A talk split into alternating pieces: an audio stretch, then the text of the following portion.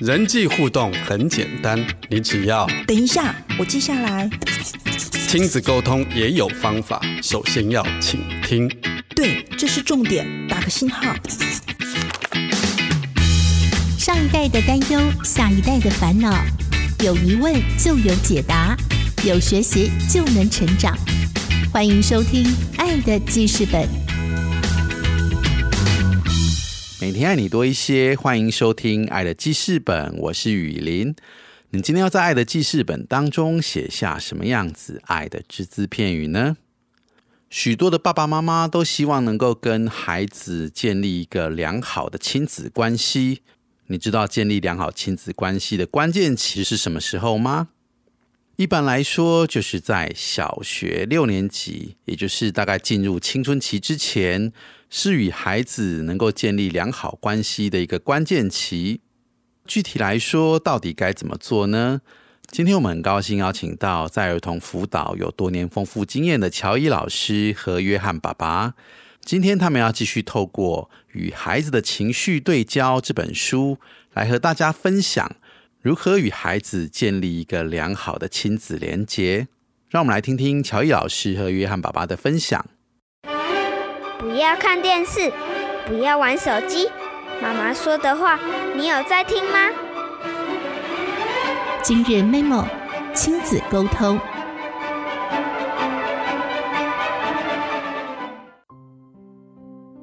大家好，我是约翰爸爸。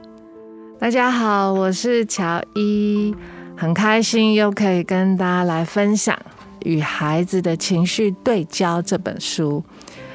那书上一直有一个原则，我觉得对父母来说是一个很重要的提醒，就是当我们跟孩子之间的情感连接越紧密的时候。我们即使彼此间有发生冲突，我们也比较容易去处理它。就好像，嗯，我们在对方的情感户头存款越丰富，即使有的时候有一些提款，也不会见底或是负债这种状态。那怎么样可以让我们跟孩子之间的情感连接更丰富、更紧密呢？其实每一天都是非常。啊，可贵的时间可以去把握。那书上有提到，有的时候我们就是需要建立一些可以让亲子关系更亲密的一些日常习惯。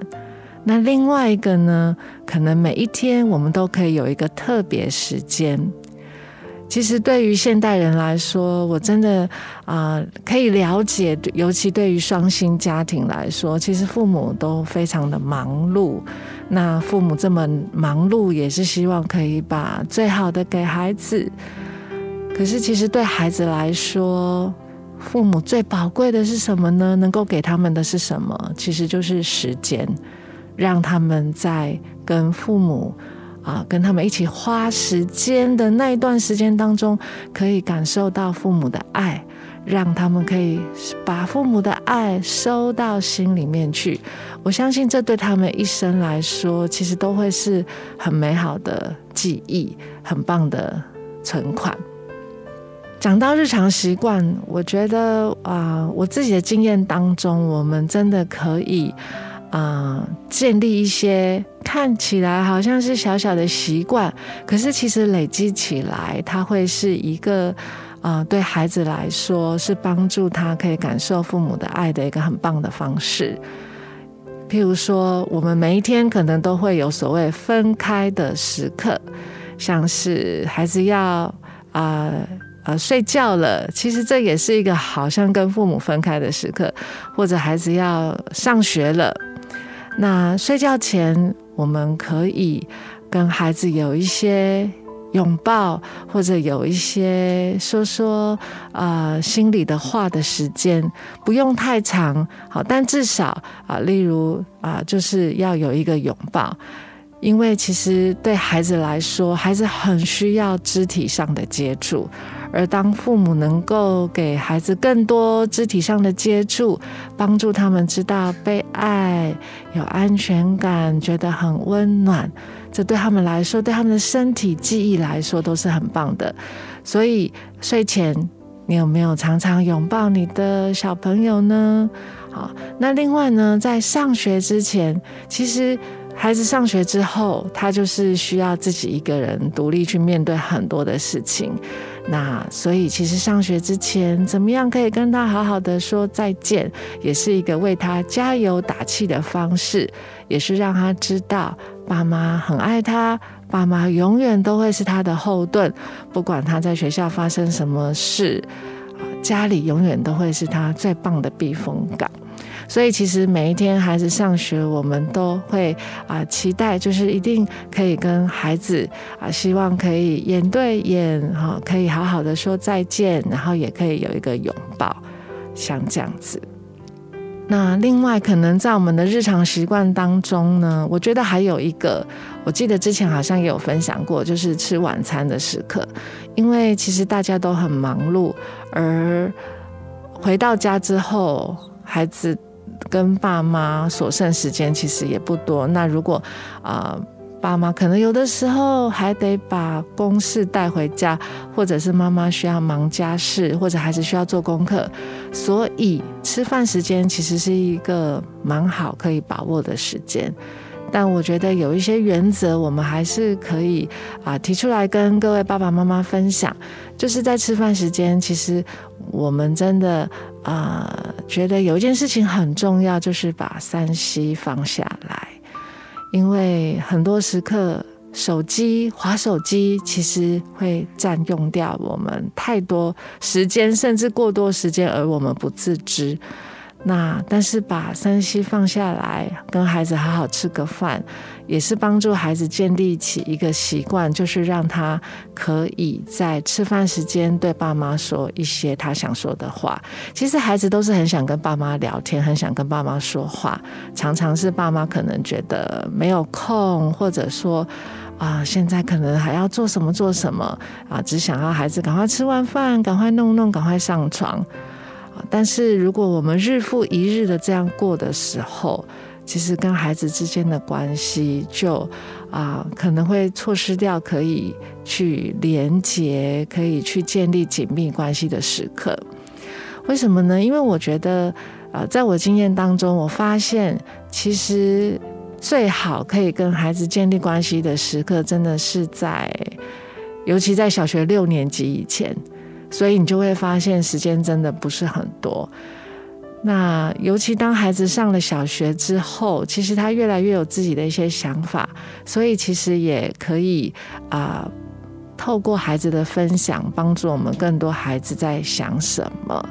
那也是在小学的时间，可能他功课压力还没有那么大，我们甚至还可以有一些啊时间可以跟他玩一玩桌游，或者是带他去散步走走。但是等到他上了国中之后，我就发现，其实他光是功课，他可能就已经应付的很不容易了。他花很多的时间在写功课，在完成作业，在读书，在应付考试。所以这个时候，爸妈你很希望可以跟他好好，呃，甚至玩个桌游都不容易。所以我自己个人会建议各位爸爸妈妈，就是其实在国小的时候。让孩子学才艺很好，但是我个人认为，可能不一定要塞满他的时间，而是让孩子在小学的时间，还是会留一些时间可以跟爸爸妈妈来建立关系。因为啊，就像刚刚提到的，其实他到了国中，他有课业压力，而且他也需要有跟他啊，就是让他自己有时间可以跟同才在一起。那时间有限，那他又需要花一些时间在别的地方，那你就会发现说，其实能跟爸妈在一起的时间其实是越来越少了。所以我觉得啊，在小学时间可以是一个很好把握的时间。那至少除了刚刚提到的所谓分开的时刻，我们有一些小仪式，可能拥抱等等。那尤其每一天。晚餐时间可以是一个很好的时间，就是没有手机、没有电脑、没有电视，然后大家可以好好的聊一下天，或者分享一下今天怎么了，今天还好吗？然后在学校怎么样？当孩子每一天日复一日的啊，跟孩子、跟爸妈，孩子跟爸妈有这样的一个啊建立关系的时刻，其实也会成为他的习惯。他也会习惯有事情是可以告诉爸爸妈妈的。等到他上了国中之后，他因为有了这个习惯，他也会比较容易把事情说出来。Wise men say only fools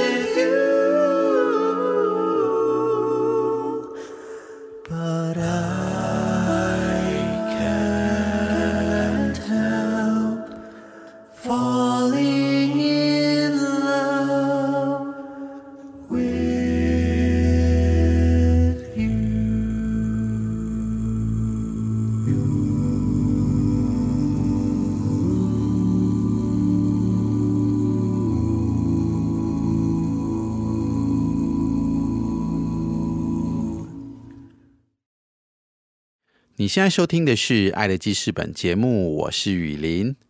今天我们的主题是亲子教养，我们邀请到三个小孩的爸妈乔伊老师和约翰爸爸，该如何与孩子在日常生活当中建立一些美好的关系连结？就让我们继续来听乔伊老师和约翰爸爸的分享。我们一定会发现说，孩子当然是会有拒绝沟通的时刻。那我自己的经验里面，我发现孩子有时候拒绝沟通，他不想说，其实很多时候是因为他可能会怕被我骂，好被爸爸妈妈骂，或者他就是会担心，那他讲出来，我们骂他，或者他讲出来，我们会怎么想？或者其实当下他自己的心情就已经是超级不好的了。所以他可能就会不想说，但是毕竟啊、呃，我们可以听孩子说，孩子可以说出来给我们听，这件事情本身是一个很好建立关系的一个方式，所以我们还是需要能够让孩子可以说出来。只是说我们要怎么样让孩子说出来呢？当孩子有状况的时候。可能他也会有一些我们不能认同的外在表现，就好像刚刚提到，当孩子心情超差的时候，他不想说，那如果我们问了，他态度又很差，好，可能这个时候我们的怒气也很容易被激起。但是如果这个时候我们只有想要马上处理他的外在行为，其实并没有办法帮助孩子可以发展他的情绪智商。孩子也没有办法跟我们有情感的连接，孩子他也不知道，那他到底要怎么去解决问题，变成父母跟孩子之间的另外产生的张力啊，又是另外一个问题。但是他本身原本要面对的这个问题，他其实也他也不知道怎么解决。因为当啊我们彼此的情绪都没有办法去梳理的时候，当孩子的情绪没有办法梳理，他其实也没办法思考，他根本也没办法听进去你想要告诉他或者教他的事情。所以，怎么样可以听孩子说话？我自己的经验里面，我觉得就像书上讲的，其实我自己蛮认同的，就是。父母还是要先稳定自己，因为父母是在整艘大船上掌舵的那个人。如果掌舵的人都不稳定，那你很难想象这艘船到底要去哪里。所以，我觉得父母在面对这样的一个时刻的时候，啊，可能啊。孩子情绪很糟，或态度很差，或者我们很希望他可以说，他又不想说，他又拒绝沟通，好，有一些比较呃我们不乐见的情况发生的时候，我觉得父母还是可以在心里面先认知到，先啊告诉自己，相信这是一个好的契机，相信就好像我们啊说的，危机可以变成转机。这是一个好的契机啊！孩子遇到一些状况或者遇到一些问题，可是这是一个他可以成长的时刻，只是我们要怎么样的去引导他。那另外一个就是，就是接纳孩子现在的样子，因为他就是一个孩子，就好像有的时候我们即使大人有的时候自己也不知道该怎么处理自己的情绪，那更何况是孩子，所以。孩子如果能够适时的被引导，也能够被接纳，他就比较容易去发展出来，说他要怎么样去面对他的情绪。所以这是一个蛮好的机会。那我觉得父母可以在心里面先认知到这一个。另外一个，其实孩子安全感足够的时候，他就会说，就好像他如果可以啊知道。你真的是接纳他、爱他，他也知道，不管怎么样，其实你就是爱他。当他安全感够的时候，他可以说出来，所以就不要逼他说。也许可以先试着用他的角度去看目前发生的一些状态，啊，可能试着同理他的感受。那。我觉得这些事情在当下发生的时候，我想对父母、对孩子来说都不容易，特别彼此都有一些张力跟情绪的时候。但是父母如果可以有一些好的认知，那也愿意有一些等候，给他有一点时间。我相信我们彼此之间都有更好的经验的时候，父母也可以在这件事情上，呃。越做越顺利，我相信也会祝福到孩子。所以，当孩子他安全感够了，他他就比较容易可以说出来。当他觉得比较容易被同理到，可以呃用他的立场去看事情，站在他的角度去看现在发生的一些状态。当他有被同理到，他也比较容易说出来。那最后的。一个就是，我觉得当孩子说出来的时候，我们还是要学习稳住自己的情绪，因为有可能他说出来的是你觉得，嗯，可能你会觉得怎么会这样，或很离谱，或是怎么可以这样等等。但孩子愿意说，这对我们来说其实是一个很棒的礼物，就是他愿意说出来，哦，总好比他去他在家里都不能说，然后只跟朋友说，或那对我们来讲，那其实我们更不乐见。所以其实当孩子说出来的时候，我们就是稳住自己的情绪，然后就是听他讲，试着啊。同理他的情绪，去梳理，然后引导他。相信当孩子的情绪慢慢啊自己知道怎么去梳理的时候，其实他也比较容易去思考，然后可以引导他，让他去思考、去分辨对错，让他可以啊相信他也会有能力可以去找出解决问题的方式。必须记得的就是连结。不管孩子爆炸到怎样的程度，他在这个世界上唯一想做的就是与父母重新连结。也许看起来不可能，但如果我们感觉到有一丁点的亮光，想要让情况好转，就要掌握住。我们甚至不需知道，其实只要选择爱。永远都可以找到方法抓住孩子，重新连结；永远都可以找到方法修复疗愈。即使我们身处于已经脱轨太远的负面循环，所以不要责怪自己让事情失去控制。拥抱不完美的自己，继续的抓住你的孩子，最后永远其实都要回到爱的课题，而爱绝对不会失败。我是乔伊，很开心今天又可以跟大家分享。我们下次见。谢谢约翰爸爸和乔伊老师的分享。沟通是一件双向的互动。如果我们想要跟孩子确保有一个良好的沟通，真的是要好好确定对方是不是在一个正确的状态之下，否则的话，变成是只有父母单方面的在碎念。就无法达到我们预期的效果了。而每个礼拜有一小段时间，能够让孩子有一个专心、特别的对待，也能够让孩子很真切的感受到被爱、被重视。让我们每天都可以用多一点的耐心、多一点的陪伴，来爱我们的孩子多一点。感谢您今天的收听。欢迎可以在脸书搜寻“幸福生命教育协会”，可以按赞加入我们的粉丝团，和我们来互动。